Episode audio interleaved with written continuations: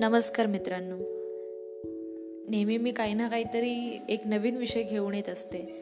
परंतु आज मला असं वाटते की मी एखाद्या विषयावरती चर्चा करावी.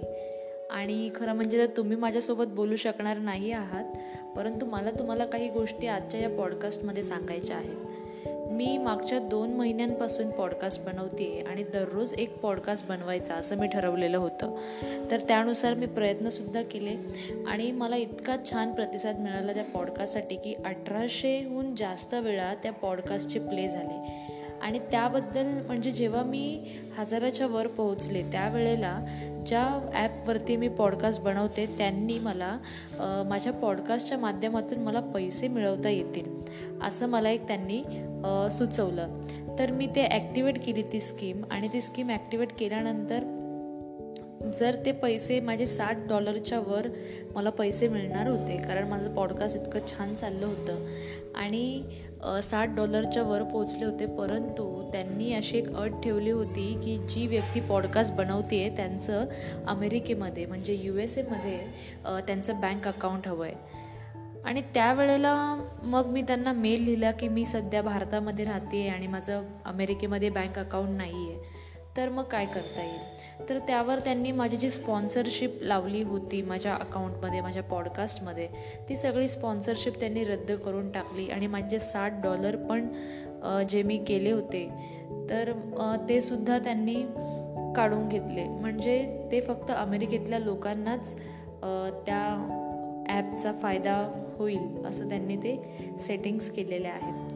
म्हणजे मित्रांनो मला या ठिकाणी हे सुचवायचं आहे की माझ्यामुळे बऱ्याचशा लोकांनी हा ॲप डाउनलोड केला. बऱ्याचशा लोकांनी शेअर केलं पॉडकास्ट ऐकले भरपूर काही गोष्टी केलेल्या आहेत. आणि त्यामुळे मला असं वाटतं की त्या लोकांनी कुठेतरी एक सपोर्ट म्हणून माझ्या पॉडकास्टला मॉनिटायझेशन त्यांनी केलं पाहिजे.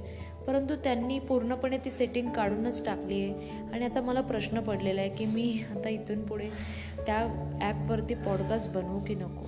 म्हणजे ह्यावर सुद्धा मी एक लेख लिहिणारच आहे. आणि त्यांनासुद्धा मी मेल लिहिलेले आहेत. परंतु ते कोणत्याही प्रकारची मला मदत करायला तयार नाही आहेत आणि अतिशय मला वाईटही वाटते की इतक्या दिवसांपासून मी एखाद्या ॲपवरती मी खूप छान प्रकारे मी काम करत होते आणि प्रतिसादही खूप भरपूर मिळत होता लोकांकडून. परंतु आत्ता त्यांनी असं जर जे काही मला मदत करत नाही आहे त्याबद्दल थोडंसं वाईटही वाटतं आहे मला.